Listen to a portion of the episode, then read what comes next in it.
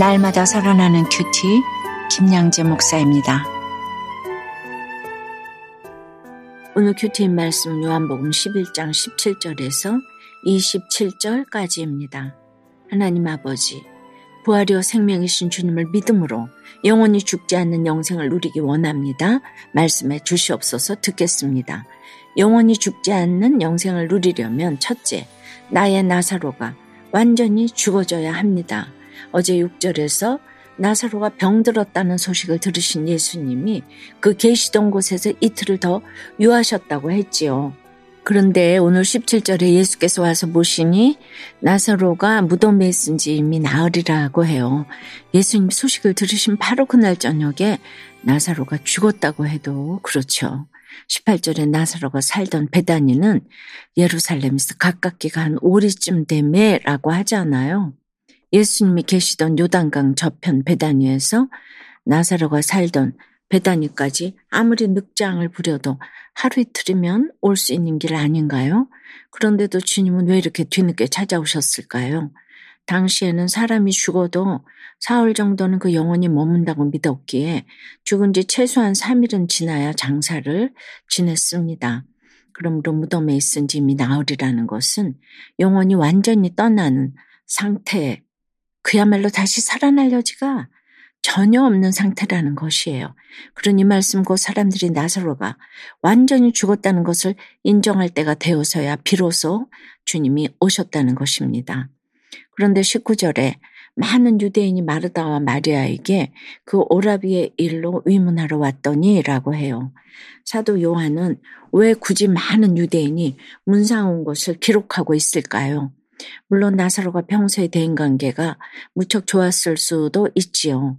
또 당시 유대인들은 유족과 특별한 관계가 없어도 문상 가는 것을 자신들의 신성한 의미와 율법으로 여겼다고 해요.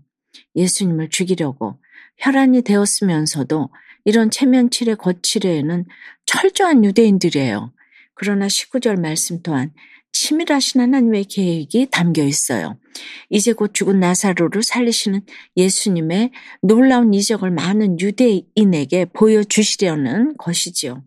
근데 20절에 예수께서 오신다는 말을 듣고 마르다는 곧 나가 맞이하는데 마리아는 왜 집에 앉아만 있었을까요? 주님이 뒤늦게 오셔서 섭섭해서가 아닙니다.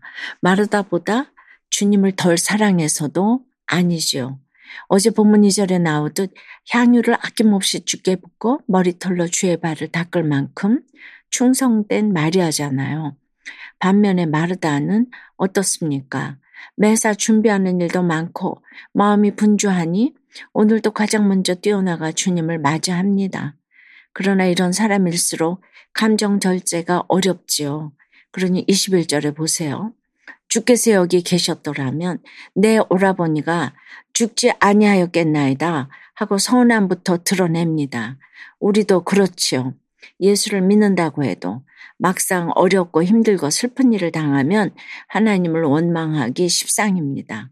그러나 우리 하나님은 결코 택하신 백성을 내버려 두지 않으세요. 때로는 시련을 허락하실지라도 이 또한 우리의 연단을 위해서죠. 우리의 고난을 약재로 삼아 더 많은 영혼을 살리시기 위함입니다. 여러분 어떠세요?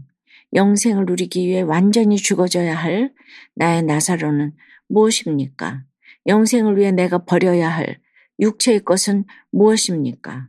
지금 어렵고 힘들고 슬픈 일 때문에 하나님을 원망하고 있지는 않으세요? 이곳이 곧 나를 연단하시려는 하나님의 계획임이 인정되세요? 영생을 누리려면 둘째 내 십자가를 잘 지고 가야 합니다.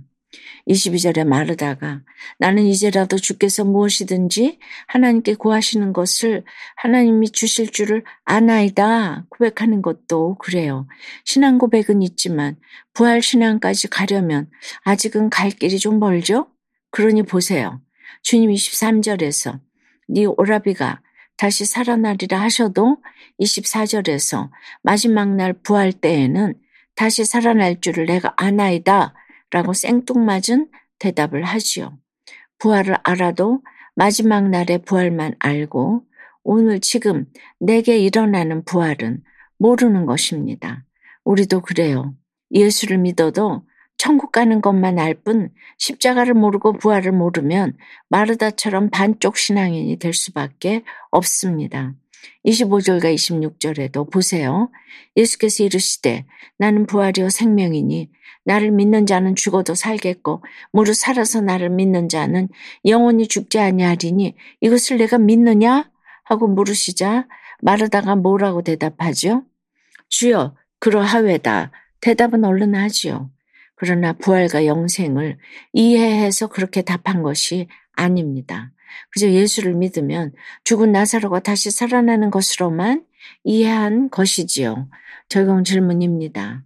여러분은 영생이 믿어지세요?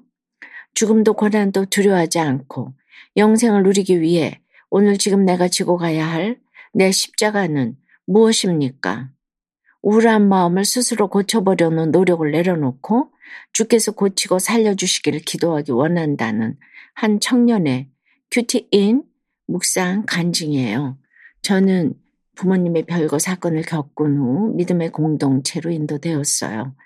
하나님을 만나고 제 마음속의 상처가 다 회복된 줄 알았지요. 그런데 요즘 들어 분노와 우울한 감정이 튀어나와요. 저는 늘 장녀로서 주어진 일을 해내고 또 잘해야 한다는 압박감에 시달렸어요. 특히 아버지가 집을 나가신 후로는 그게 저 때문인 것 같아 죄책감을 느꼈고 또 임용고시를 오래 준비하는 제가 한심했어요. 선생님만 되면 모든 문제가 해결되리라 생각했는데 교사가 되고도 자주 우울감에 휩싸였지요. 이제 돈도 벌고 내 힘으로 먹고 살 수 있는데 왜 우울할까 생각하다가 공동체 지체들의 권면을 듣고 병원에 갔어요. 처방받은 약을 먹으니 어느 정도 우울감은 사라졌지만 제 안에는 여전히 주어진 역할을 잘해야 한다는 부담감이 있었습니다. 출근하기 싫다는 제게 감사하라고 강요하는 어머니도 여전히 변하지 않고 별거 중이신 아버지도 버겁게만 느껴졌어요. 이런 제게 예수님은 오늘 본문 26절 말씀으로 나를 믿는 자는 영원히 죽지 아니하리니 이것을 내가 믿느냐 하고 물으세요. 그 물음에 저는 온갖 방법을 찾아 스스로 노력하면서도 정작 저의 우울증을 고쳐달라고 기도한 적이 없음을 깨달았어요. 오로지 내 입만 의지해온 것을 회개합니다. 이런 저도 예수 그리스도께서 고치시고 살리실 줄 믿으며 하나님께 있는 모습 그대로 나아가길 소원해요. 저의 적용은 우울한 마음이 올라올 때 큐티 책을 펴고 그날 말씀을 다시 읽어보겠습니다. 청년부 소울음 모임에서 저의 우울한 모습 그대로를 나누며 기도를 부탁하겠습니다. 입니다. 사랑하는 여러분, 우리가 영생을 누리려면 무엇보다 나의 나사로가 완전히 죽어져야 합니다. 그리고 오늘 내게 맡기신 십자가를 잘 지고 가야 합니다. 내가 한 영혼의 구원을 위해 목숨을 바치고 목숨을 잃는 일이 있어도 그렇습니다. 주께서 살려주실 것을 굳게 믿고 믿는 자는 죽어도 살겠고 영원히 죽지 아니하리니 고백하며 내가 십자가에 못 박히는 것이 곧 영생을 누리는 비밀입니다. 오늘 하루 이 구속사적인 고백을 하면서 영생을 누리며 살아가는 저와 여러분이 되길 주님의 이름으로 축원합니다. 기도드립니다. 주님, 부활이요 생명이신 주님을 믿음으로 영원히 죽지 않는 영생의 비밀을 알려주시니 감사합니다. 영생을 누리려면 나의 나사로가 완전히 죽어지고 내 십자가를 잘 지고 가야 한다고 하십니다.